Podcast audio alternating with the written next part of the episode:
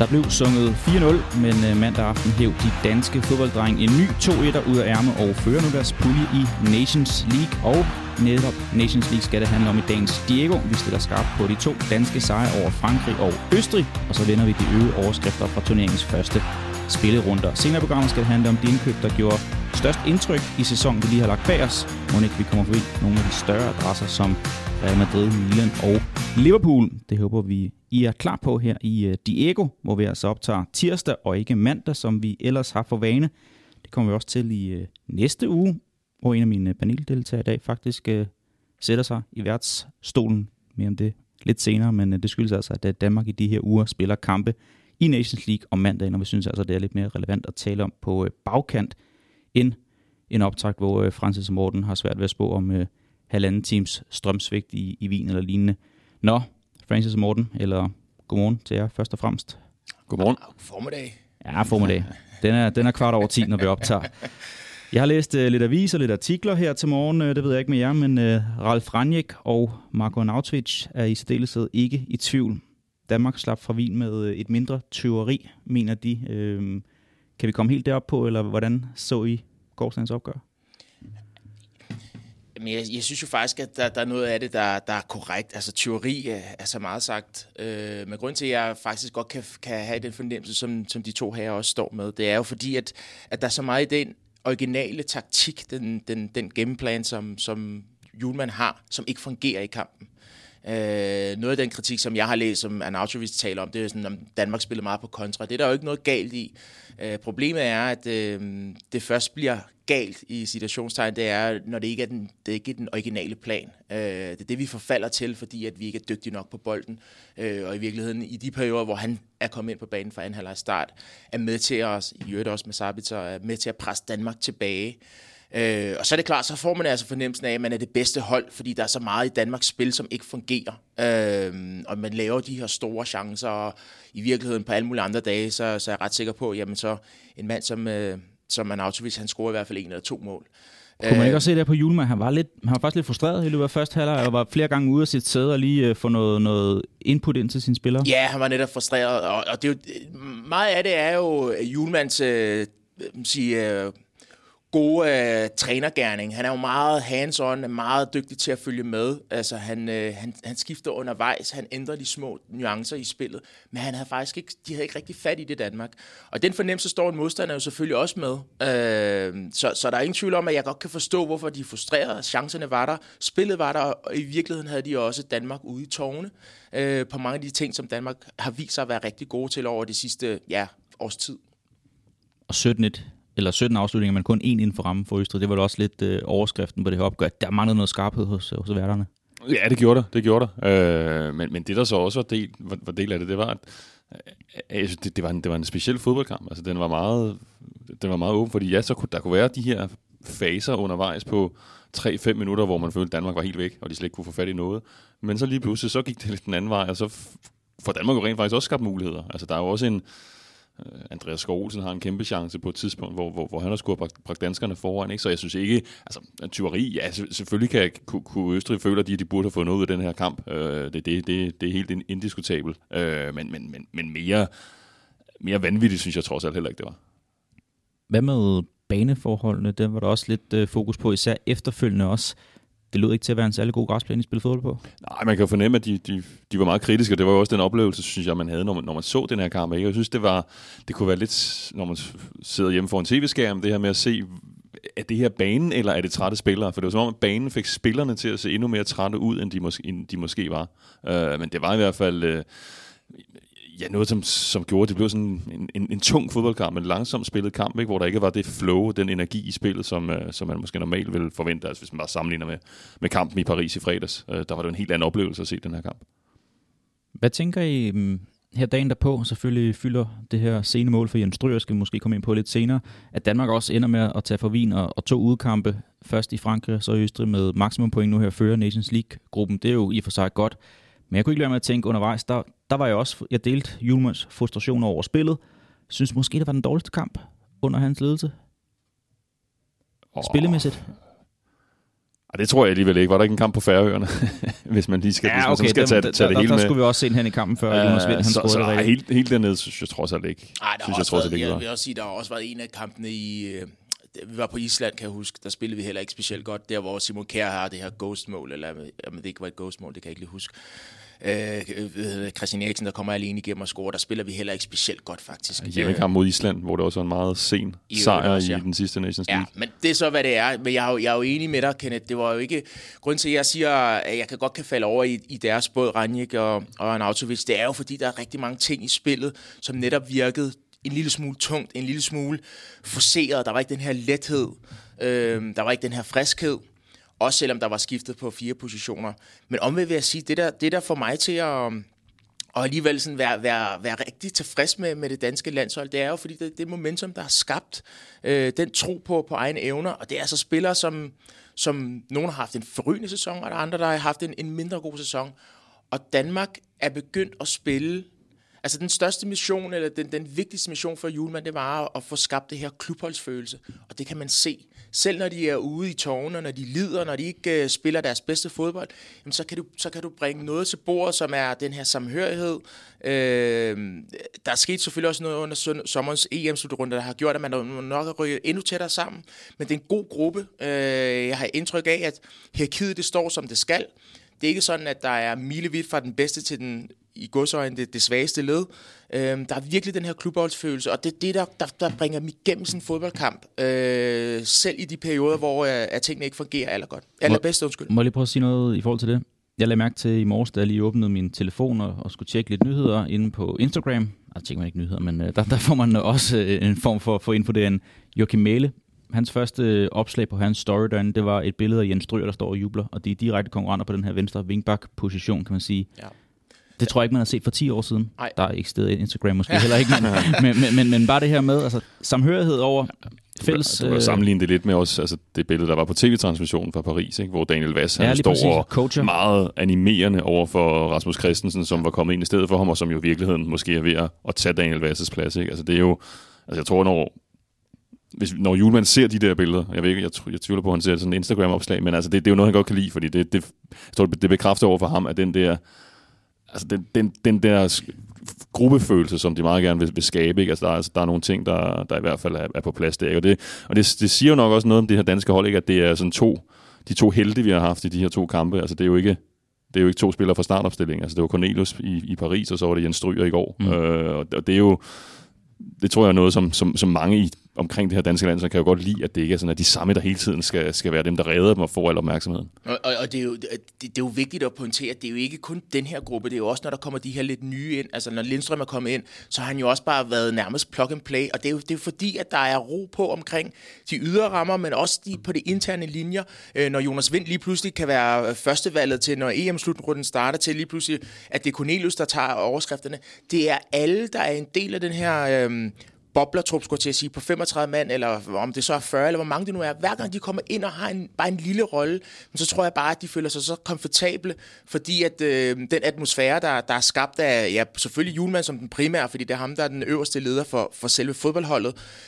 Men hvis jeg tager det niveauet over, jeg vil gerne rose Peter Møller, og jeg synes, det har næsten været deres bedste signing. Det kan lyde mærkeligt, når vi roser Hjulmand, men DBU og dansk fodbold, og få Peter Møller ind, som lige præcis som tidligere spiller har vidst præcis, hvad det er for nogle knapper, man skal trykke på for at rykke individuelle fodboldspillere til at blive et samlet hold, fordi han ikke selv var måske den allerbedste fodboldspiller. Det har virkelig rykket noget, så stor applaus til det, der sker, men skal vi dissekere kampen igen og igen, så bliver det aldrig en stor kamp, men det er et stort resultat, fordi vi har momentum. Morten, du måske den, der kender her ved bordet, Kasper Hjulmand bedst. Du siger, han ikke har Instagram. Har han ikke sådan en ghost-profil, tror du? Det skal jeg ikke kunne sige. Det var ikke noget, det talte om i forbindelse med udarbejdelsen af den bog, du lavede omkring ham. Vi lader lige kampen lægge lidt, for jeg har lige lidt andet også. Francis, der blev også talt om, der blev padlet godt i TV2's studie inden for Fælledparken i går forbi. Der var det her strømsvigt i Wien, der forsinkede kampen med godt og vel 1,5 times tid. Der blev også talt om, det er altid svært at sætte sig ind i spillernes hoved. Hvad betyder det? Det er også ens for begge hold. Vi havde en historie med Arnautović, der 3 gange under Mourinho kom for sent. Det var måske ham, der fik sørget for at forsinkede kampen, fordi han ikke var kommet ud af sengen nu. Men hvad gør det med det her spiller, at man kommer senere i gang end planlagt og alt det her? Jamen, det her det er primært irriterende, fordi du ved, du skal være klar nogle dage senere, så at sige. Nu spiller Danmark igen på fredag, så det er jo irriterende at vide, at du for det første har et rigtig, rigtig sent kick-off. Det er nok det primære, men også fordi du går ind i en boble, når du skal spille fodboldkamp. Du går ind og præparerer dig på den måde, du nu engang gør, og det der med, der ikke er noget overtroet omklædningsrum, det kan man godt pakke væk. Altså, der er mange, der har deres, så lad os kalde det faste rutiner, og når det lige pludselig bliver skudt til hjørne, så at sige, jamen, så er det bare irritationsmoment, men vi er også bare blevet opfostret med, altså som fodboldspiller, de ting, du kan gøre noget ved, er det, du skal holde fokus på. Det her var der ikke nogen, der kunne gøre noget ved. Så din frustrationstid skal være behersket. For det er jo ikke noget, når kampen først går i gang, og du sidder og tænker på alt det, der skulle have været sket. Altså, så er det fokus på opgaven. Og det synes jeg faktisk, at Danmark alt andet lige virker til at have styr på. Så var der selvfølgelig bare et østershold, som virkede endnu mere frisk og endnu mere top-tunet. De har selvfølgelig også skiftet 9 spillere i forhold til deres første kamp. Så det er irriterende. Men primært også, når du hører Kasper Hjulmand, jeg ved godt, du spørger til spillernes mindset, men Kasper Hjulmand, der siger, at den her skulle for alt i verden spilles, fordi de allerede på fredag skal spille igen, og de her kampe, de er allerede det komprimerer nok i forvejen, ja, så skulle præcis. Spille en halv dag senere end planer, det, ja. det har været for meget. Hvad med det her med, at gør det noget, at de faktisk var ude at varme op på vej ind, og så sker det så tæt på kick-off i forhold til, hvis man var kommet til stadion 2 timer før, og der har været stormvejr, alt muligt andet, man kan sige noget lynnedslag, der gjorde, okay, man vidste godt, man ikke kom i gang som planlagt, men også, at man havde været ude at varme op en gang. Ja, lige præcis, og det var så tæt op af kick-off, og så får man at vide, det er kvarter. Allerede der får du et irritationsmoment nummer 2, fordi det bare så bliver rykket til en halv time, og så lige pludselig står vi 1,5 time senere, inden kick-off skal afvikles. Og så er der jo noget helt lavpraktisk i forhold til, hvornår spiser du dit pre-match meal, hvad for nogle væsker har du fået, og sådan noget der. Alle tingene skal jo balanceres, det er jo ikke bare tilfældigt, når man går ind og skal præstere på så højt niveau og bruge så meget energi. Så er der jo rigtig mange ting, som irriterer folk og spillerne, men det er jo... Det er også derfor, der er nogen af dem, der sig så godt betalt. Ikke lige på landsholdet, men sådan generelt. Altså, det er, du skal bare være klar til at kunne kaste dig ud i det her uden noget brok, og så bare videre. Hvad er det længste, du nogensinde kom for sent egentlig? Kom for sent? Ja. Er du typen, der kommer for sent? Ej, jeg er faktisk ret punktlig.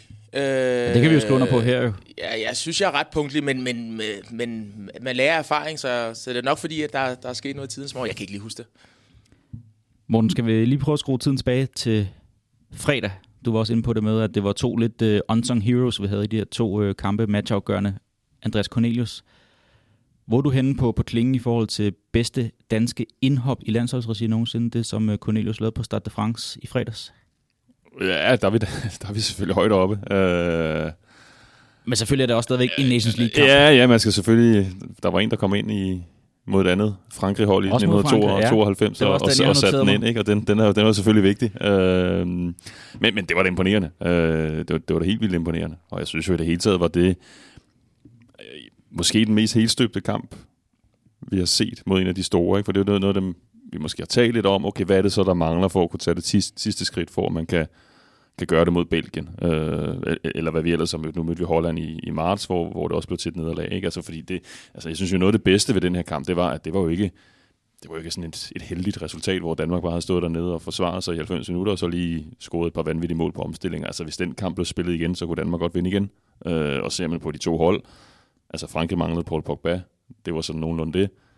Der er mange spillere, som Danmark manglede i forhold til at være i den bedste forfatning, og der var spillere med, som ikke havde været i aktion i lang tid. Så at de kunne gøre det så stærkt, det synes jeg var vildt imponerende, og det må give dem så meget med, den der følelse, at have stået på Stade de France mod verdensmesterne på udebane, og følt, at altså, her kunne vi faktisk godt være med. Vi kunne faktisk godt vinde over dem, uden at det sådan var ved at være decideret heldigt. Selvfølgelig var der også mulighed til Frankrig, men... Altså Christian Eriksen havde en kæmpe chance, inden Cornelius scorede til 2-1, ikke? Så det var jo en kamp, der var på vippen på det tidspunkt. Også en kamp, der var så efter Benzema's mål, der var Frankrig rigtig god også. Der kunne det var det lige en fase. Sat kniven ind til 2-0 også. Og så, ja, der var faser, hvor Frankrig var gode, men der var også andre faser, hvor Danmark havde godt fat, ikke? Og det er der, hvor det var jo ikke sådan...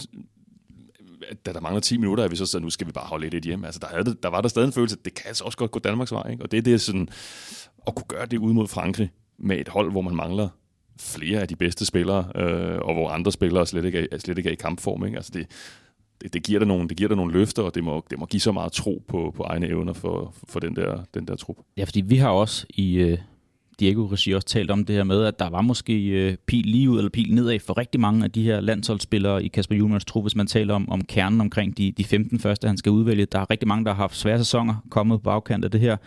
Vi mangler Simon Kjær, AC, der blev far. Tillykke med det. Forud for Frankrig-kampen, men en blåstemling af, at bredden er virkelig, virkelig god og stærk, at Victor Nielsen, Joachim Andersen, Jannik Vestergaard, der har spillet, hvad var det, et Premier League-minut på den her side af nytår i Leicester, gør det så godt mod verdensmesterne fra Frankrig. Morten, du kommenterede også i går aftes sideløbende med Østrig-kampen, Kroatiens kamp mod netop Frankrig, hvor vi også snakker om, at vi gik på her, at kroaternes bredde, de roterede også rigtig mange i går. Den er jo ikke lige så god som Danmarks, altså, så den her bredde, den er virkelig stærk hos danskerne.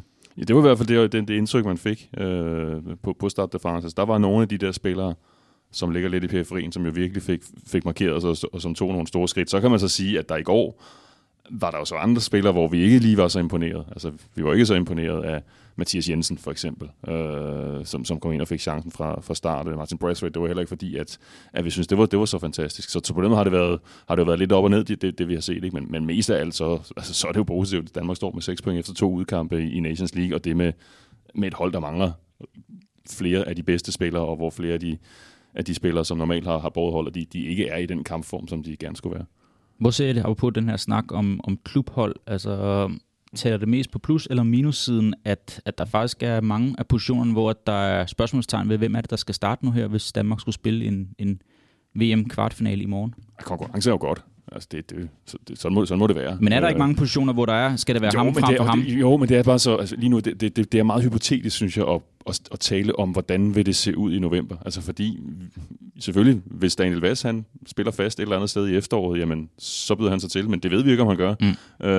Så der er mange af de der, som, vi må se det hen ad vejen. Jeg synes, de første par kampe har vist, at den her beslutning om at tage de her rustne spillere med, som jo klart var det diskussion om, som jo klart skulle ses i lyset af, at det er et specielt år, og VM ligger, hvor det ligger uden forberedelse. Kan du lige sætte nogle navn på dem, hvem det her? Jamen det er jo Daniel Wass, og det er Jens Stryger, det er Jannik Vestergaard, det er Mikkel Damsgaard, det er Martin Braithwaite, delvist Robert Skov, som også er først sent at komme i gang igen.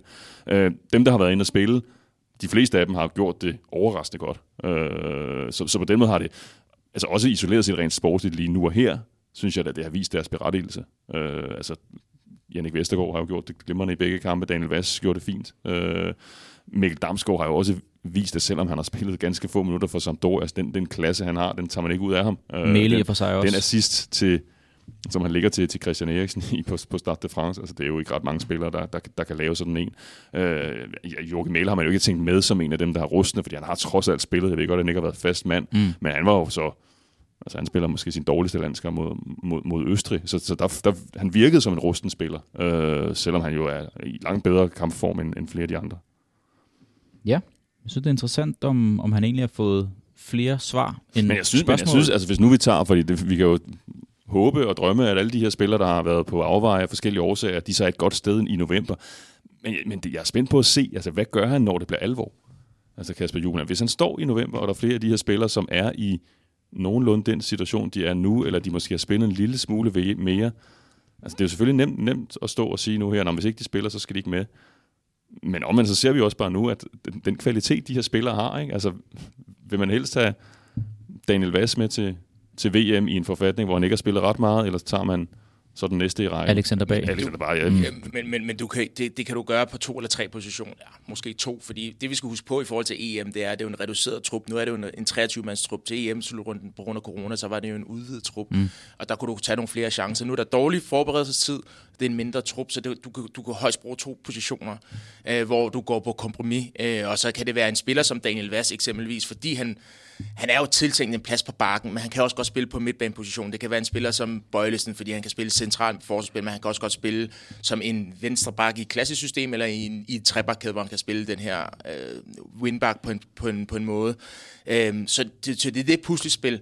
Men der, hvor jeg tror, at Hjulmand er allermest tilfreds, udover selvfølgelig at se nogle rustne spillere, det er, at han ved, at han har et system og et kartotek, eller en værktøjskasse, som det så populært hedder, som spillerne kan finde ud af at navigere i, også selvom at de ikke er i super skarp form individuelt. Altså, der er simpelthen så meget styr på, hvad det er, de gør samtidig, og hvad de gør individuelt, sådan at tingene fungerer og går op i en højere enhed. Og det tror jeg, han er tilfreds med, og det er derfor, jeg tror, også selvom vi kommer, der skal gå et år endnu, hvor Vestergaard, eller undskyld, Stryger, der går 218 dage igen, inden han spiller, men min pointe er, jeg tror godt, du tør tage flere chancer, fordi du ved, at der står et system, og der er nogle andre spillere omkring dig, som kan støtte så meget op, at det bliver den her holdfølelse, og ikke individualister, der skal redde Danmark. Sådan ville det jo aldrig have været alligevel. Hvis Danmark skal nå langt, så er der et par individualister. Selvfølgelig vil vi gerne have Kasper Schmeichel står, vi vil også gerne have Simon Kjær, den gode anfører, og så forhåbentlig Christian Eriksen kan gøre en forskel. Men det er jo ikke det, der gør, at Danmark vinder VM. Det er altså, at holdet fungerer. Og så er der så også stadigvæk... Der er så et spørgsmål, altså er det 23 eller 26? Altså formelt hedder det 23, men ja. det var i spil på konference i forbindelse med lodtrækningen, og der var, altså jeg tror alle de landstrænere, der deltog der, var jo positive i forhold til at udvide til 26. Der er ikke blevet taget en beslutning endnu, men jeg tror bestemt stadig, at mange har en forventning om, at det godt kan komme til at ske. At man kan så undre lidt over, hvorfor man ikke får taget den beslutning, så de ved, hvad der skal ske. Jeg ved ikke, at Southgate, den engelske landstræner, han var fortæller for, at man udvider trupperne igen. Han ville så bare have, at det ikke skulle være som ved EM, at man så skal sortere 3 fra. Altså at alle skal have lov til at være med på bænken, fordi den der og skulle ligge og sortere 3 fra til kamptruppen, det synes han ikke var hensigtsmæssigt. Det ville også give god mening i forhold til også måske noget, vi lige kan runde her, når vi snakker om det. Altså man kan sige, da man gjorde det til EM, var det jo sådan en konsekvens af altså corona, der har været ekstra belastning på spillerne, og så hænger det jo sammen med det her med, at man går op til 5 udskiftninger. Altså, så giver det jo måske mening at have lidt flere muligheder fra bænken. Så. Men også en frygt for smittetilfælde, ikke? Vi så altså, jo, det var en del af det. For Sverige røg ud, så havde man flere folk at justere rundt omkring. Præcis, men det er klart, at sker det, så er der jo selvfølgelig en anden mulighed for at tage den der, hvor vi godt, okay, ham her, det kan godt være, at vi står der i starten af november, vi føler ikke, at han er 100% i omdrejning, men han har så meget kvalitet, at så man har med alligevel, ikke? Altså, hvis vi står nu og tænker, havde det været VM, så ved jeg ikke, om han havde udtaget Mikkel Damsgaard nu her, men når man så har set, hvad han alligevel, selv i den forfatning, han er nu, hvad han kan komme ind med, så føler man jo også bare, at han lige nu stadig har en berettigelse i den danske landsholdstrup. Lad os lige prøve at klemme det sidste ud omkring Danmark her. Francis, du nævnte det her med, Hjulmand har sigtet efter, og i og for sig også lykkedes langt hen ad vejen med at skabe den her klubfølelse på et landshold. Kan I komme på et bedre kollektiv på landsholdsplan end det danske i øjeblikket? Ja, det kan lyde sjovt, når jeg siger det, fordi at det er normalt altid kaos, der er forbundet med det franske. Men det franske landshold har også den der.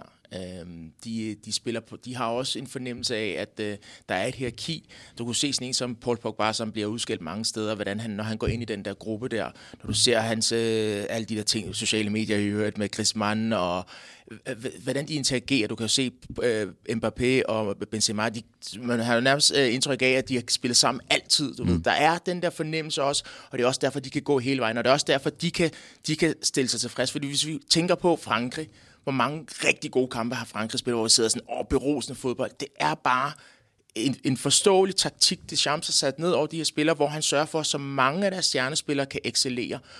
Og der skal du have, altså, kunne lægge nogle egoer til siden. Og så den der fornemmelse af, at det her, det gør vi altså sammen, den har de også der. Og det er så for at tage den helt store scene.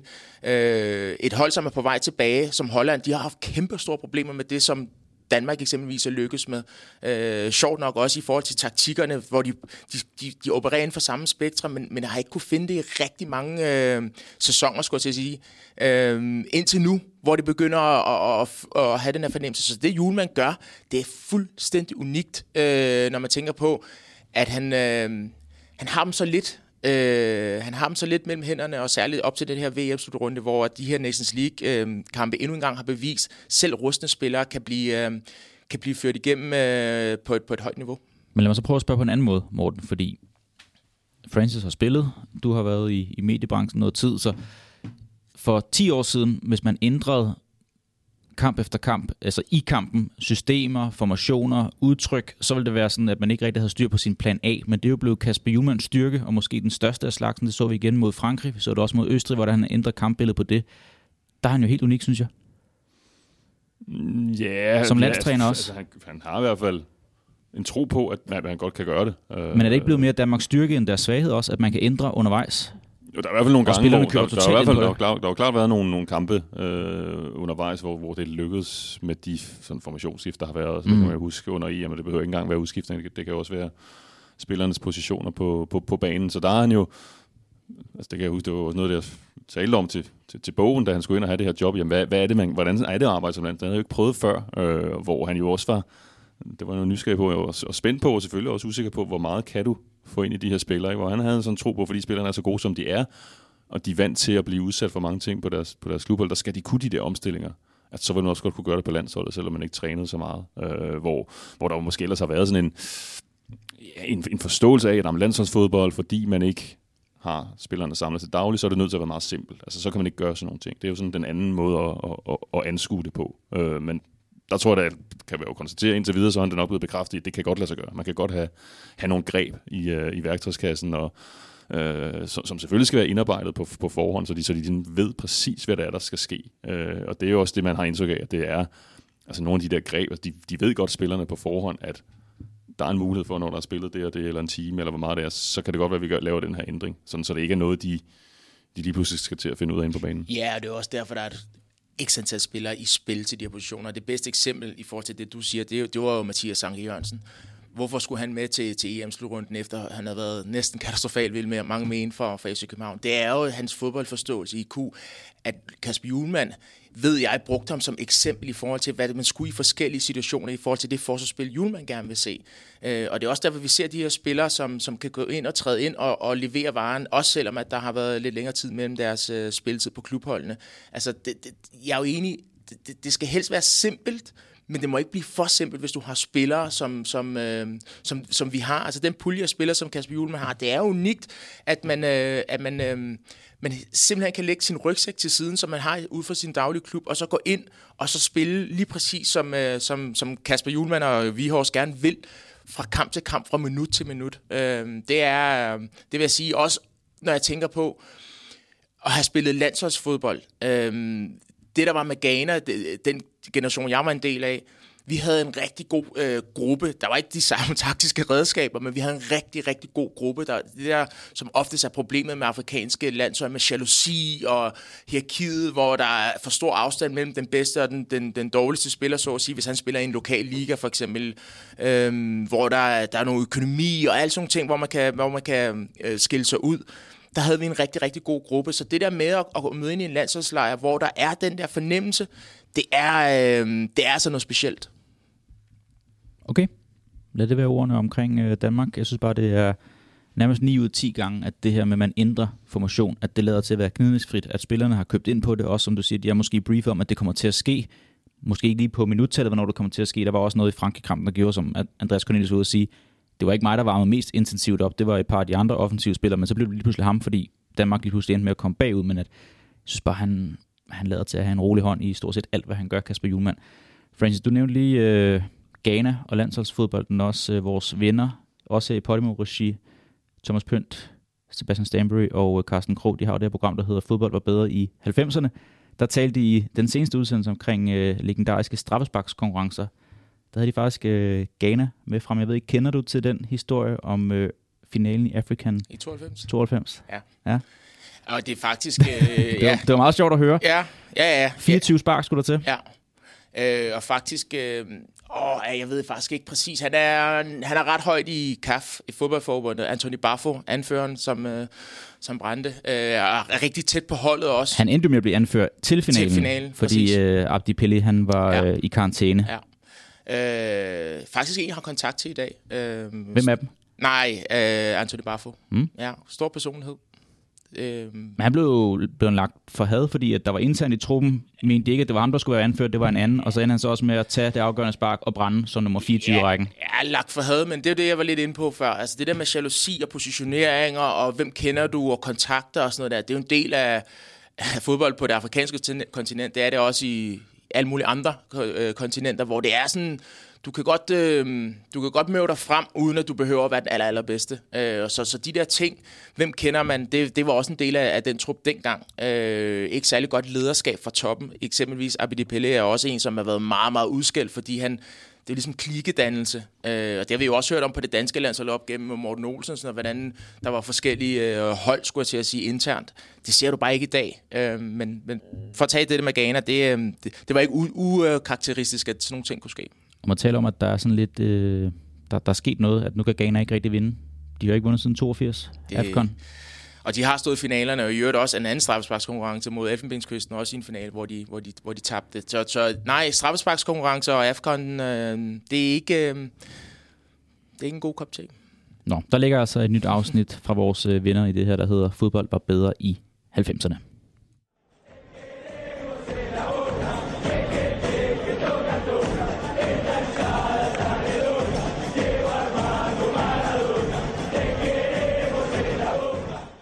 Nå, lidt omkring Danmarks to første kampe i Nations League, men Morten, du har også i TV2-regi kommenteret en række andre kampe. Vi skal måske ikke snakke om dem.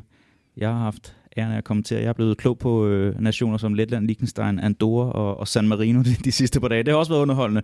Der var blandt andet en kamp San Marino-Malta, hvor det kan en specialudgave. Ja, Malta havde en medrejsende tilskuer, der havde medbragt en trompet på stadion, og det var simpelthen det, der stjal overskrifterne. Han havde noget af et bagkatalog. Det var sådan en helt suppestar-is konfirmationsværdigt. Det var meget godt. Morten, du har kommenteret også ind på det, Kroatiens kamp mod Frankrig blandt andet også. Jeg ved, du havde også Belgien-Holland, som der endte jo med at blive noget af en opvisning fra Hollandernes side. Ja, det var en ret markant kamp. Altså Holland, der ender med at vinde 4-1 på udebane mod Belgien. Det kunne have blevet større. De var meget overbevisende, de var meget overlegne, og det virkede som et hold på vej frem, hvor Belgien virkede som et hold under afvikling. Det var lidt det indtryk, man sad med. Og der er der selvfølgelig alt det her med, hvor meget er det, vi skal ligge i det her Nations League. Kan man komme til at overfortolke nogle signaler, man ser i de her kampe? Hvor meget skal man have med i ligning, at det er på det her tidspunkt, og at der helt åbenlyst er nogle spillere, som nok helst vil være de her kampe foruden, og nogle af dem siger det jo også åbenlyst, at der er Kevin De Bruyne fra Belgien jo en af dem. Men det var i hvert fald lidt... Den der gyldne generation, som Belgien har, den kom til at virke som noget, der havde været der, og som om, at det VM, der venter i efteråret, det er ikke sådan den sidste mulighed for dem, det er virkelig en mulighed for sent for dem, at det skulle have været ved en af de foregående slutrunder, de skulle have gjort noget, ikke? Fordi der var mange spillere over 30 år på det der hold, ikke? Og der var ikke, det virkede sådan en lille smule energiforladt, som om der bare ikke rigtig var så meget mere i tanken for flere af de her spillere. Hvor Holland til gengæld meget lovende, meget positivt, meget energisk, og synes virkelig, altså Louis van Gaal er kommet ind og har fået sat skik på det her hold igen, ikke? Det har jo været et landshold, der har været på en vild rutsjebanetur, hvor de sådan følte, de var på vej frem, da Ronald Koeman var landstræner, og så forsvandt han lige pludselig, fordi han skulle til Barcelona, og så røg det så ned igen under Frank de Boer, men nu Van Gaal skal nok få styr på det der hold, ikke? Så det synes jeg bliver et spændende hold til VM. Sidder du også med den følelse, at det var en one-off-kamp, at Belgien stadigvæk har niveauet til at være blandt de allerbedste, eller også at det var ligesom et tog, der har stille og roligt forladt perron? Nej, jeg føler, der var mere i det, ikke? Og der går det selvfølgelig også, når du sidder og ser sådan en kamp, så bliver man også mere påvirket i nuet, ikke? Og så kan det være, at man sidder om et halvt år og tænker, det kan godt være, de tabte den, men det er jo sådan set lige meget. Men jeg synes alligevel, der er flere tegn på det. Altså, jeg tror ikke på, at Eden Hazard, han nogensinde bliver Eden Hazard, da han var bedst. Om Romelu Lukaku, han bliver Romelu Lukaku igen, jamen, det ved jeg heller ikke.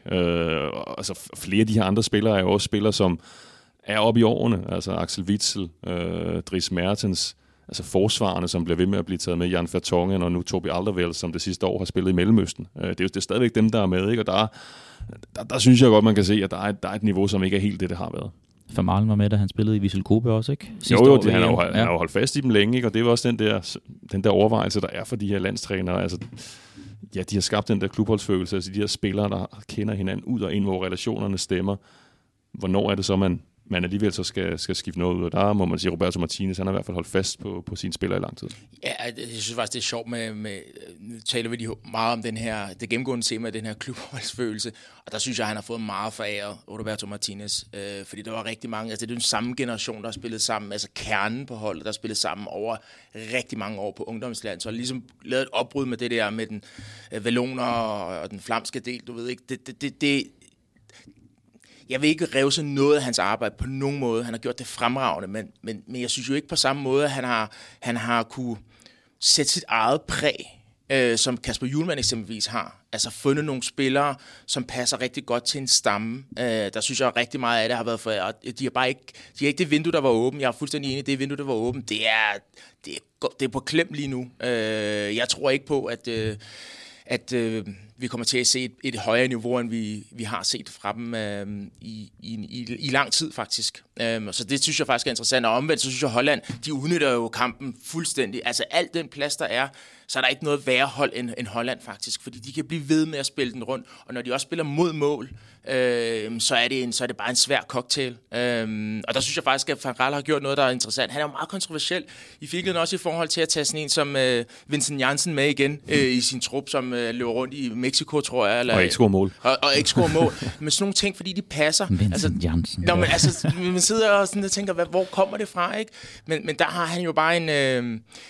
Der er han helt unik, fordi han simpelthen han presser det ned over spillerne, og det man vant til i Holland, at man gør det på den måde, som træneren siger, og der er en måde at spille på i Holland, og så kommer det stille og roligt. Og nu virker det til, at den her ketchup-effekt, som har været undervejs i noget tid, efter Koeman forlod dem, at de kan godt få en effekt. Han er spændende for en Ralf, altså, vi kender ham, han er jo vant til at gå sin egen vej, og det gør han bare endnu mere ekstrem nu, ja. Fordi altså, han var egentlig gået på pension, så kommer han lige tilbage og tager det, han ved, og det er hans sidste job, så han er jo fuldstændig ligeglad. Det har han altid været, men nu er han endnu mere ligeglad med, hvad folk mener om det, han foretager sig. Så han gør udelukkende det, som han selv tror på, ikke? Og det synes jeg bliver ret spændende at se, hvor det kan føre dem hen. Det er rigtigt. Det er spot on. Alle snakker om, hvis Frank de Boer havde lavet nogle af de der, så var han allerede blevet kyldet ud. Men Van Gaal, det er the last dance. Vincent Janssen. Jeg tænker, så skal Deschamps også have udkaldt... Hvis der er nogen, der ikke kan huske ham, så var han den her store, fysisk stærke angriber, som lavede mange mål i Holland. Så blev han købt til Tottenham i dyre domme, og der var han et kæmpe flop. Og så blev han blev udlejet, og så var han så senest... Jeg tror, vi alle sammen havde glemt, han eksisterede, men han har altså spillet i en mexicansk klub i et stykke tid. Og så genudtog Van Gaal ham så lige pludselig til det hollandske landshold, og han så det selv som så urealistisk, at han havde planlagt sit bryllup lørdag, så han var slet ikke i spil til Belgien-kampen, men kommer så i spil her senere i samlingen. Så det var ikke en, som hverken nogen i Holland eller Mexico havde set var aktuel for det hollandske landshold. Det var kun Van Gaal. Det er sjovt med det her landsholdsfodbold, Morten. Du har kommenteret begge dem, jeg lige fremhæver nu her i går. Dummergaard i Vida. Altså, ham ser jeg stort set aldrig spillet klubfodbold, men jeg har set ham igennem flere slutrunder nu. Ham her, den langhårede kroat, der gør sig med det blonde hår nede i bagkæden. Og så, du nævner det også i din kamp, du havde med Belgien og Holland, Memphis Depay, der ikke trives på klubplan, når han er en blandt mange, men på det hollandske landshold, der er han bare stjernen, og der kan bare se, hvordan han trives. Altså, det er fantastisk, at det blev vendt om nu, at det er på nogen, har ikke rigtig det hele til at klikke på et klubplan, men man har sin base på landsholdsplan. Det synes jeg er vildt fascinerende. Ja, der er nogen jo, som bare, hvis man ser tilbage på deres karriere, så er det mest landsholdet, man tænker på, at det er der, de er strålestærkest. Men ja, altså Memphis Depay, det er, jeg godt ved, vi føler, at han har jo mistet status i Barcelona, og hvad skal der ske med ham, ikke? Men på det der hollandske landshold, der agerer han jo, som om det er ham, det hele drejer sig om, og det er det også på mange måder. En sidste overskrift, apropos det, som Kevin De Bruyne sagde med de mange skader, at han egentlig hellere vil være det foruden, og de her Nations League-kampe måske bare er venskabskampe, pakket lidt ind i et landsbillede. For det første, deler I den opfattelse af det, og ser vi også nu, altså skulle vi hellere have været dem foruden, for jeg hæfter mig bare ved Frankrig-kampen, at Mbappé sætter sig ned, Rafael Varane går ud midtvejs i anden halvleg med en muskelskade også, vi har set det rundt omkring i kampene. Folk går ud og tager sig til baglov eller lysk eller lignende. Altså jeg synes, der er flere ting i det. Altså et er, Nations League er jeg stor fortaler for. Jeg synes, det har været glimrende tiltag. Så isoleret set synes jeg, Nations League er en strålende turnering. Så er der så det med, at man på grund af kalenderen, som er blevet vendt på hovedet, på grund af VM-rykket til efteråret, så har man selvfølgelig måtte rykke nogle kampe den anden vej. Og de er så landet her. Og der er der med på, at det selvfølgelig virker lidt voldsomt for de her spillere, at det er 4 kampe, der ligger nu, men altså omvendt må man også sige, det er da godt for Kevin De Bruyne, der så ikke bliver spillet VM nu, fordi det vil han så ikke kunne klare. Altså det er jo ikke, fordi det er usædvanligt, at man spiller lidt landskampe her i juni, det gør man jo altid, ikke? Så det er sådan det lange træk, altså det er jo flere år, hvor fodbolden altså, har været ramt med corona og alt det her, som har gjort, at det har været en 2-3 hårde år at være fodboldspiller, og det er nok mere sådan summen af det hele, at jeg godt kan forstå, at der er nogen, der føler, nu er vi ved at være nået et sted hen, hvor det ikke er så godt længere. End det isoleret er, at jeg synes, det er en skandale, at der ligger 4 Nations League-kampe på det her tidspunkt. Ja, lad os parkere snakken om landsholdsfodbold, Danmark, Nations League for en stund. Som sagt mere det i næste uge, hvor vi runder Danmarks 2 sidste kampe i det her Nations League forløb og sender spillerne på lidt velfortjent sommerferie. Lad os ret fokus mod klubfodbolden og den sæson, vi også lige har lagt bag ved os. Vi skal have nogle navne i spil, fordi vi skal kigge på nogle af de spillere, der gjorde, at det måske faldt ud til fordel for de hold, de endte med at repræsentere. Nogle af de spillere, der tog et skifte sidste sommer og endte med at få en afgørende fod eller hoved, hvis de har lavet mål med hovedet for deres nye klub. Vi skal måske ikke kåre sæsonens bedste indkøb. Var det en svær disciplin? Ja, altså det er jo altid subjektivt, hvad der er det bedste indkøb. Altså, men hvis vi skal finde en håndfuld måske? Jeg kan godt konstatere nogen, som i den grad har hjulpet deres klubhold, og det er jo øvelsen. Det synes jeg altid er sjovt at høre, om man lander på de samme, eller om det er i øst og vest. Inden vi måske bringer nogle navn på, kan I huske, hvis I skruer tiden nogle måneder tilbage, hvem I havde størst forventninger til i sommer, da nogle af de her klubskifter begyndte at falde plads og tænkte, okay, ham her, han bliver ingrediensen på den her klub, som de måske manglede den forgangne sæson? Ikke som de som sådan manglede, men jeg har én spiller, som jeg tænkte, det her, det er rigtig godt lavet. Jeg tror, jeg ved, hvem du tænker på. Okay. Jamen, det er der selvfølgelig. Er det en stor belgier? Nej, okay. Det er det faktisk ikke. Okay. Nej. Må jeg høre, hvem det var? Det var David Alaba, ja. Altså, han skulle overtage nogle enormt store sko. Ja. En enorm legendarisk trøje. Gik nærmest ind for David og sagde, at jeg tager bare den her nummer 4, og jeg går ind og er leder på den måde, jeg nu engang er leder på. Med enormt forståelse af, hvilken stor klub han kom til, fordi han netop kom fra en klub, ikke er måske helt samme størrelse, men i hvert fald tæt på, i samme boldgade. Jeg synes, han hjalp Real Madrid fra dag 1, og jeg synes faktisk, han har gjort det så godt, at jeg har ikke tænkt på noget tidspunkt, at Sergio Ramos har været savnet. Og så fik de ham til med gratis.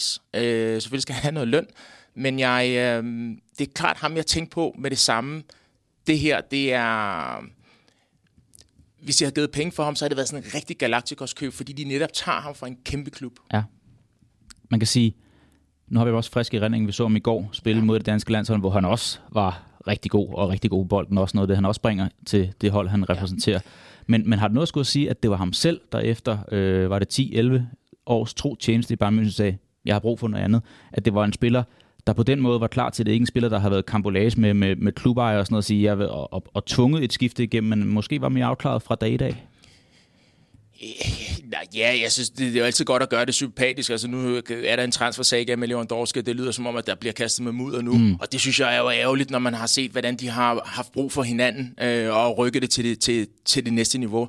Så at gøre det på den måde, Alaba har gjort det på, det synes jeg faktisk er rigtig, rigtig fint. Og jeg kan også godt lide den måde, han har fået noget respekt igen. Rummenigge, som var ude at sige, det gjorde ondt på ham at se ham vinde Champions League, for det var en spiller, de gerne ville have fortsat med. Altså ikke ondt på ham i forhold til, at han var skadesfri, men det var sådan lidt vemodigt på en eller anden måde, for de vidste godt, de havde en dygtig spiller, og de er underlagt nogle økonomiske ting, som gør, at de ikke kan hamle op med Real Madrid.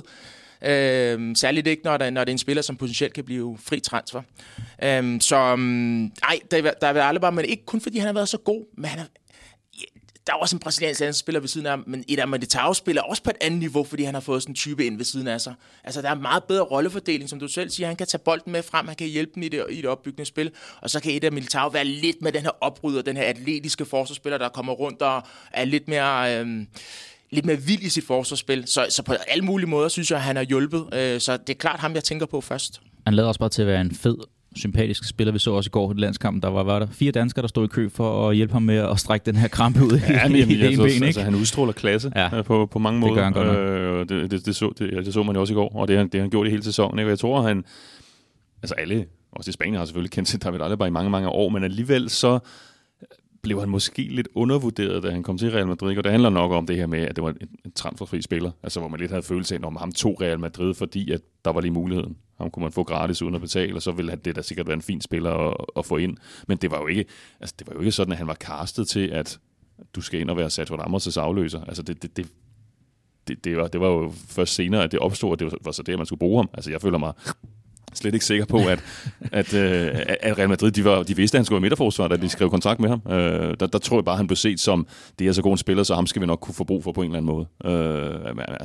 Men den rolle, han har fået i forholdet, han har været Altså han har været formidabel fra start til slut i sæsonen. Har det gjort noget ved Real Madrids spil? Nu ser du dem ofte og kommenterer dem også, at de har fået en ny forsvarskonstellation, der måske kunne lidt andet end Ramos og Varane, vi har været vant til i rigtig mange år. Ja, det er jo noget andet. Man har jo ikke den der... Altså når man kigger på Real Madrids hold og skulle kigge efter lederen før, så kigger du selvfølgelig på Sergio Ramos, fordi han har været der så mange år, fordi han løb rundt med anførerbenet, fordi han i sin... Altså der er så meget attitude over ham. Altså der er det jo sådan, der er jo lidt mere... Der er lidt mere ro over, meget mere ro over Alaba. Så på den måde, så giver det sådan en lidt anden udstråling på hele Real Madrid-holdet, ikke? Altså, hvor er det, hvis du skal kigge efter, hvor er det, den der attitude kommer fra, ikke? Altså, den ser man ikke på samme måde nu. Nu kigger man lidt mod Benzema, men det er jo noget andet, han ligesom udstråler, end Sergio Ramos eksempelvis gør. Har du et navn i forhold til en spiller, du havde forventninger til i sommer, som så enten har indfriet dem, eller ikke indfriet dem? Jeg synes jo måske...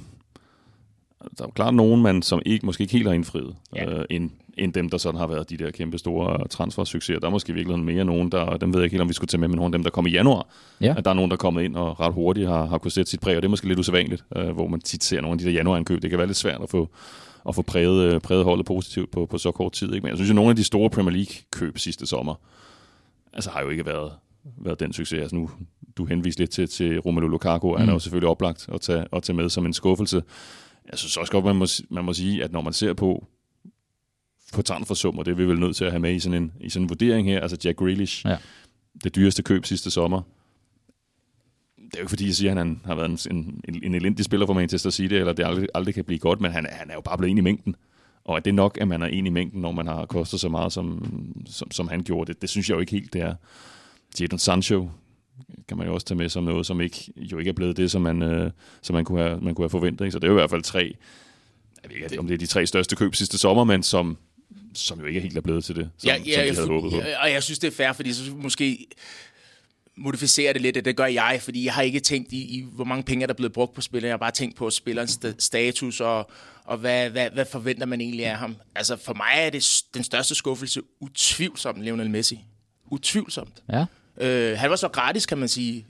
Ikke i løn, men for mig, altså han kom til en liga, som ikke havde det allerbedste rygte, og skulle spille med dem, han nu også skulle spille med. Altså den kærlighed, der skulle være angiveligt med ham og Neymar, og så selvfølgelig med et super våben i Mbappé. Det synes jeg ikke. Altså det er jo ikke sådan, at han har været en katastrofe, men det er jo også, fordi der er nogle forventninger fra min side, når jeg ser sådan en spiller. Altså det er en af historiens allerbedste spillere, og det er der ikke nogen, der absolut er i tvivl om. Det synes jeg måske har været en lille smule... det har været for fattigt. Jeg ved godt, der har været noget uheld i forhold til at ramme overliggeren x antal gange eller stolper, og det har ikke helt været for løs og sådan, men jeg synes, han har virket mut. Han har ikke følt... Det ikke virket, som om han har sprudlet. Nej, for mig er det den største skuffelse. Også når man tænker på, at der var en anden, der skiftede samtidig, altså Cristiano. Og så kan man sige, ja, Manchester United har været dårlig, men han har jo gjort, hvad han skulle. På rigtig, rigtig mange parametre.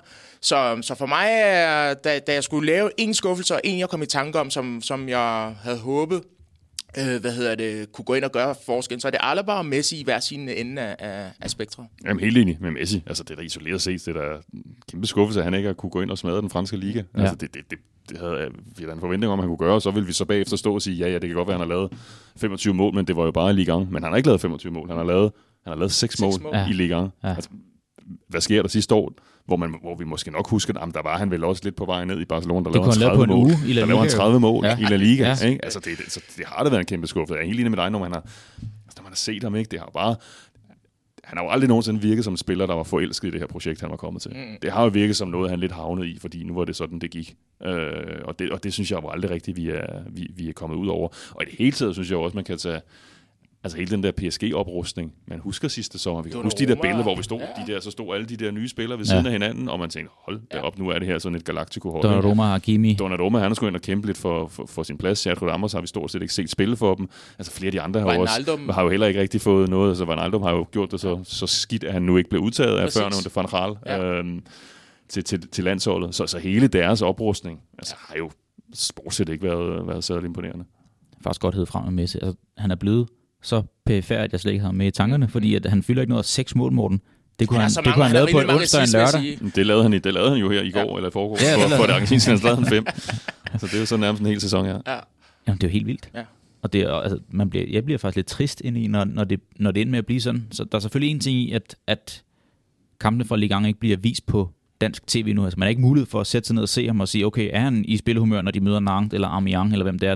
Det er kun de her Champions League-kampe, men der var det heller ikke været godt. Det var også derfor, jeg synes, det var ret fedt at se ham for landsholdet, den her finalissima sidste onsdag mod Italien. Altså, der synes jeg netop, man kunne se den der ild i øjnene, at der var, det betød noget for ham. Her ville han. Og det kan godt være, at vi altså, jeg synes jo godt, man kan se, at der er en, nu er der en alder, der også præger ham. Altså, han er ikke den, han var for nogle år siden, men der kunne man bare se, at han stadigvæk har noget at give, og noget han vil, når han spiller fodbold, ikke? Og når han, jeg synes, når han løber rundt på det der PSG-hold, den har været svær at se. Altså, det har jo været, altså, det der med at se Lionel Messi spille på et hold, hvor der bare er en anden spiller, som er et andet sted, end han er, ikke? Ja. Altså, det har man aldrig forestillet sig, at det skulle ske. Men sådan har det været, synes jeg, når man så dem mod Real Madrid Champions League, hvor det var Mbappé, der selvfølgelig overstrålede ham. Klar. Tag mig og modbevise mig, hvis jeg overanalyserer nu her, men er det her VM, han har fuld fokus på? Altså lader det til, som du siger, at han, der er stadig gnisten, og han har de lyseblå og hvide striber på trøjen. Det vil selvfølgelig være at få fjernet en kæmpe byrde for ham, og lykkes med det i argentinske landshold. Fordi det ser til gengæld, synes jeg, meget mere harmonisk ud, end jeg på noget tidspunkt kan huske, det argentinske landshold har været i den tid, Messi har spillet på det. Der har altid været så meget hysteri omkring det, og alt, der handler om Messi. Altså nu, jeg synes, det virker meget mere sådan solidt og sammenhængende. Ikke sådan så spektakulært, og der er mange sådan solide typer på holdet, men jeg synes, det er meget overbevisende, så derfor så vil jeg heller ikke, selvom man synes, at han er for nedadgående, og det der PSG, det bliver nok aldrig sådan det sportsligt, det helt vilde, men altså, jeg vil ikke afvise, at der godt kunne komme et godt VM for ham. Nej, og særligt fordi de har vist, at de kan vinde. Både nu er det to. Jeg ved godt, at det er et lille trofæ, det her noget finalisme om, men det er stadigvæk et trofæ, de fik overrækt, og så selvfølgelig Copa America. Så jeg tror, han befinder sig rigtig godt i den her gruppe, og det virker også som om, at de, nu så jeg apropos sociale medier, da de så fejrer den her, så er der Sergio Ramos med på FaceTime. Altså, men hele den der, vi griner jo lidt af det, men jeg tror, der er en eller anden form for, okay, vi er altså på en mission, og vi kan godt lykkes med det her. Og der tror jeg, du har ret i de spørgsmål. Det tror jeg er helt fair at sige på her. Det er en af de få chancer, han har tilbage, og der tror jeg godt, man kan kanalisere den energi, der skal til. For fodboldmæssigt er han jo stadigvæk på toppen. Han er jo måske ikke verdens bedste, men han er jo stadig en del af eliten. Det kan vi jo se. Altså, det er jo ikke, det kan godt være, det er Estland, men du laver ikke bare 5 mål i en landskamp. Det gør du ikke. Det er ikke normalt. Nej. Og så var det den her finalisme, det var mod et amputeret Italien-hold, altså Mancini, han har brugt 70... Jeg tror faktisk, han har dig på boblerlisten stadigvæk, hvis han nu kunne nå, og de har mere nationaliseret spillere hurtigt. Jeg tror, han har dig på boblerlisten stadigvæk, Francis, så du kan godt vinde et opkald fra Mancini, hvis... Så du siger, at jeg skal læse lidt op på Francis, inden jeg skal komme til England-Italien på lørdag. Ja. Det er ikke kun ham der, Gnonto, eller hvad han hedder, altså og så Francis Dico kommer med i truppen næste gang. Godt hed frem med Messi. Ham havde jeg faktisk ikke på. Jeg havde Lukaku, Grealish, og så havde jeg tænkt mig, var der nogen i Spanien, Morten, der blev kørt dyrt ind, som man tænker var faldet fuldkommen igennem i denne sæson? Nej, vi synes sådan et par positive historier, synes jeg, måske Champions League semifinalisterne Villarreal. Mm. De henter Arna Danjuma i den næstbedste række i England, og så bliver han en profil for dem. Og det er alligevel, og det er et stort skridt, han har taget, selvfølgelig ikke helt op i den der super profileret afdeling. Og så, hvis vi tager januarindkøbene med, altså det aftryk, som Pierre-Emerick Aubameyang fik sat på Barcelona, især de første 2-3 måneder, efter han kom til i vinter, altså det var alligevel overraskende. Altså han scorede næsten et mål per kamp, og var jo totalt ovenpå, og også på Bernabeu mod Real Madrid. Så der var i hvert fald også noget, hvor de ramte plet, i hvert fald på den korte bane. Det er sjovt, du siger Danjuma, fordi han er faktisk rygtet til Manchester United nu, på baggrund af sit ophold i Villarreal. Det er en, som Eriksen har kigger meget efter. Jeg ved ikke, om det er den rigtige løsning. Men jeg har faktisk 3 spillere fra samme klub, som nok, hvis jeg husker, er kommet på hver sit tidspunkt, fordi der er en af dem, som er vintertransfervinduer. Du bliver ikke glad for den. Men Spurs, Christian Romero. Ja. Kulusevski. Fantastisk spiller. Ja. Mere Romero end Kulusevski. Ja, men han har også gjort det godt. Han har været vigtig i forhold til deres angrebsspil, fordi det var sådan two-headed monster, skulle jeg til at sige, som lige pludselig blev trehovedet i nogle rigtig vigtige kampe, hvor han gik ind og tog dirigentstokken, var en af dem, der kunne bryde isen, kunne score mål, kunne lave assist. Altså nu er vi gået over dem, der har gjort positivt indtryk. Ja, så Christian Romero. Godt. Kulusevski naturligvis, og Bentancur. Ja. Bentancur, fordi at Harry Winks og Pierre Emil, det er jeg ikke sikker på, at du ville få en top 4 på. Men fordi at den her konstellation inden centralt er blevet så defineret med Pierre Emil, som mere den her holdende midtbanespiller, hvor Bentancur kan facilitere afleveringerne frem i banen netop til Son, til Kane, til Kulusevski. Så de tre indkøb, ikke? De har ændret Tottenham, og jeg ved godt, at der er blevet brugt penge på dem. Der er blevet brugt rigtig mange penge på dem. Men ikke desto mindre, så er det jo nogle af de der investeringer, der skal til. Og kan du gå ned ad den vej, hvor du faktisk, fordi Conte er så...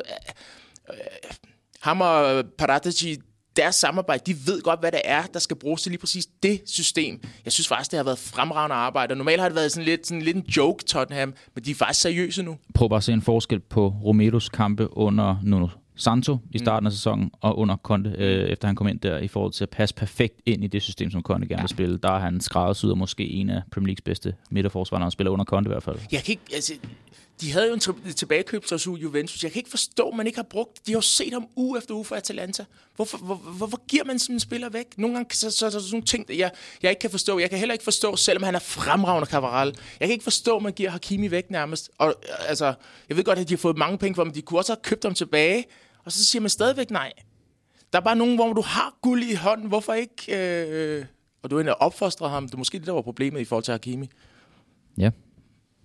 Skal vi have nogle andre navne i spil? Vi har fået David Alaba, den som Francis tænkte først på. Et par Spurs-spillere. Ja. Lad os prøve at blive Premier League. Jeg har hæftet mig ved Luis Diaz. Ja, et af januar-købene. Ja. Også fordi, at han satte noget gnist i gang i Liverpool igen og ruskede lidt ved den her angrebskonstellation. Hvem skulle starte, hvem skulle ikke starte inden. Har noget fleksibilitet, kan spille stort set alle tre pladser i front. Giver mange muligheder for Klopp. Ja, og, altså, da han kom til, så tænker man, når jeg altså spændende køb til de kommende sæsoner.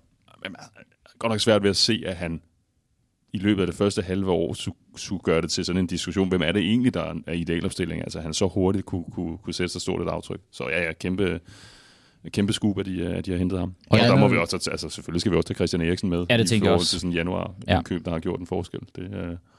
Jeg har ikke taget danskerne, men ellers har du har reelt tre spillere, som kunne komme på listen. Christian Eriksen, Cornelius og Lindstrøm. Alle de tre køb har jo haft kæmpe impact på deres hold, men jeg tænkte, det var sådan, vi skulle kigge ud over. Og nærmest noget, der kastede trofæer sig alle steder. Ja, altså Brentford... overlevelsestrofæ. Cornelius blev det er så markant, så jeg tror, hvis der stod en slovakisk eller en ukrainsk podcast, der lavede den samme øvelse, så tror jeg måske også godt, de kunne finde på at tage ham frem. Ikke? Fordi, altså, jeg tror, det er et pointsnit på 2, de har Brentford med ham. Det er den forvandling. Altså, de var jo et sted, hvor de kiggede jo mod nedrykningsstregen på det tidspunkt, da han kom ind. Ikke? Og så, da han begyndte at starte ind, så begyndte de bare at vinde alle deres kampe. Og, når man så kampen og så den forskel, han gjorde for dem, det var meget imponerende. Og spændende, om vi skal snakke om igen om et år, mens han tager et nyt klubskifte her, eller om han bliver et år mere i Brentford. Jeg vil lige prøve at rykke til min hjemmebane. Der har jeg også et par navne her. Jeg ved ikke, om I er enige. AC Milan blev mester efter 11 år. Mike Maignan, fantastisk målmand. Og nu taler vi om Donnarumma, der overhovedet ikke er blevet forløst blandt de andre i Paris. Fantastisk målmand. Hævede op sådan lidt fra ingenting.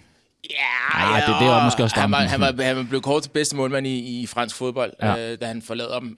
Men det er rigtigt, han har kun reserve, fordi Ugo stadig står og er den ubestridte første keeper og landsholdsanfører. Han spillede i går, ikke? Jo, det gjorde han. Ja. Han er fremragende, men det har han været i noget tid. Man har faktisk diskuterer meget om han ikke snart skulle være ham, som så får førsteholdsmålmandstrøjen, så at sige. Steve Mandanda, som har været sådan der reservekeeper der, han har aldrig helt kunne skubbe på. Den perfekte reservemålmand. Hvad for noget? Den perfekte reservemålmand. Ja, lige præcis. Og alligevel en stor status i fransk fodbold, en legende i Marseille jo. Men nu er du faktisk kommet en, som reelt, hvor man mener, at han er faktisk bedre end Hugo Lloris. Så absolut et godt køb. Jeg synes, i den anden ende, det var faktisk det, jeg kunne tænke på først, det var Oliver Giroud. I forhold til hans mål, i forhold til... Du får en verdensmester ind, som får sat skik på landsholdet, uden han behøver at brøle og se mig. Bare en, som bare går ind og leverer. Som jeres kære kolleger på TV2 siger, Morten Brun, Oliver Giroud scorer altid. Og udfylder bare sin rolle perfekt. Kender sin rolle, udfylder den. Ja, har været kongeindkøb også. Så hvis vi kigger sådan der rundt omkring, så kan du finde nogen, som virkelig har haft den der enorme impact, som har gjort, at de rent faktisk har stået med et trofæ, når sæsonen har været afsluttet. Og så taler vi om et stort prismærke på Jack Grealish. En, der også fik et stort et sådan, efter italienske standarder, også fra Premier League, det var Tam Abraham. Synes jeg også at være her med her. Ender altså med 27 mål i sin første sæson for Roma, og de vinder også Conference League, hvor han også var en stor del af det. Det var dyrt med de her 40-45 millioner euro, han kom fra Chelsea til AS Roma. Roma en af dem, der har brugt flest penge, hvor man tænkte, okay, man bliver nummer 6 eller 7 i serie, fik man nok for det, men han kan i hvert fald være sin indsats bekendt, synes jeg. Ja, klart. Ja, det har været 9 mål i Conference League. Godt set, og det er jo, hvad kan man sige, det er jo lidt usædvanligt. Altså først er det sket, det er jo ikke så tit, at vi ser de engelske spillere, der søger andre steder hen. Dem, der har gjort det, så er det typisk nogen, der har gjort det som helt unge. Nogle af dem, der har taget til Tyskland og så har startet karrieren der. Så på den måde var det et lidt specielt skift, men det har vist at være det helt rigtige. Han er jo også, altså han er jo selvfølgelig også del af det engelske landshold nu, men fik ikke spilletid i deres første Nations League-kamp. Så der er stadigvæk den der... Det er jo kun CA, eller det er ikke helt det samme niveau som Premier League, men det, han har præsteret for Roma, det har jo været helt exceptionelt og kæmpe skridt i forhold til det. Ja, til det han kom med fra Chelsea, hvor hans sidste sæson jo ikke var så prangende. Nej, det er jo lidt ærgerligt, fordi han kommer jo fra den her gyldne generation med Foden og Sancho og altså har det her connection til dem, så han har jo været med til at give englænderne noget at drømme om. Altså fordi han har netop har været det her store talent. De ved, de har de her spillere, som kan tage England til det næste niveau. Derfor er det rart at se dem også klare sig ud over landets grænser. Jeg ved godt, der ikke har været særlig mange englændere, der har præsteret ude fra Premier League, men han har slået jo rekorden. Den englænder har scoret flest mål i Serie A. Jeg tror, det var 16 eller 17, han endte på, ikke? 17, ja. Så for ham har det her været genialt, og jeg vil jo gerne lige bruge noget tid for at rose Mourinho. Det er jo godt set af Mourinho. Enhver lejlighed, du har til det. Og tage sådan en mand ind, fordi han har haft det kendskab, han havde til ham. Hvem tog han rekorden fra? Kan jeg faktisk ikke huske. Ja, det kan jeg heller ikke. Altså, hvem pokker kan have scoret mål i CA? Paul Gascoigne var der. Lineker var jo i La Liga. Han var i Spanien. Ja. Gascoigne. Yep. Det bliver jeg nødt til at undersøge. Ja, det skal du. Ja. Hvem har lavet så mange mål i den tid? Nå, lad det ligge til en anden gang. Vi fik rigeligt med navn, synes jeg, frem ved i går sådan, der kårer sæsonens bedste indkøb. Hvem skulle det så fald være? Du nævnte Alaba først. Ja, ham vil jeg mene, altså når du går ind... Bliver mester og vinder Champions League. Men det pres der, bliver mester og vinder Champions League, ikke bare for den her kæmpe klub, men også, selvom det måske ikke var helt så tilsigtet, den spiller og statur, han skulle erstatte, det har været fuldstændig formidabelt, som jeg tror, du brugte ordet. Ja, jeg vil gerne gå med, altså også... Det var så vigtigt for Real Madrid, altså vi, inden sæsonen, det var den helt store bekymring for dem, det var det der midterforsvar, som... har heddet Sergio Ramos og Rafael Varane i så mange år. Samme sommer mister man begge to, og det, der blev hentet ind som erstatninger, det synes man jo ikke var prangende. Og det så har været måske bedre, end det var før. Det har været en af nøglerne til, at de kunne vinde både La Liga og Champions League. Godt. Vi giver den til ham. Er du ved at google? Jeg er lige ved at google. Jeg sidder også og ser, om det er jeg har den her. Om det er Ray Wilkins...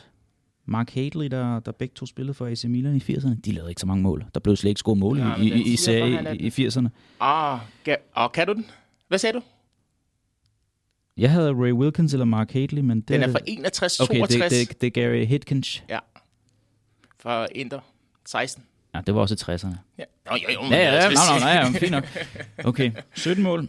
Ja, der kommer til at gå en rumtid, før at Abraham bliver slået der. Jeg ser ikke lige andre englænder tage turen og lave... Jeg tror ikke, Harry Kane tager det til. Nej, det gør han nok ikke. Det kunne han håbe på. Nå, det var det for dagens udsendelse af Diego. Som sagt, tilbage igen næste uge, hvor vi runder Nations League af, og måske går på en lille sommerferie. Vi kommer ikke til at udkomme alle uger hen over sommeren, men vi har altså bestræbelser på at udkomme, så I også kan nyde lidt Diego henover de forhåbentlig varme måneder. Det ser lidt...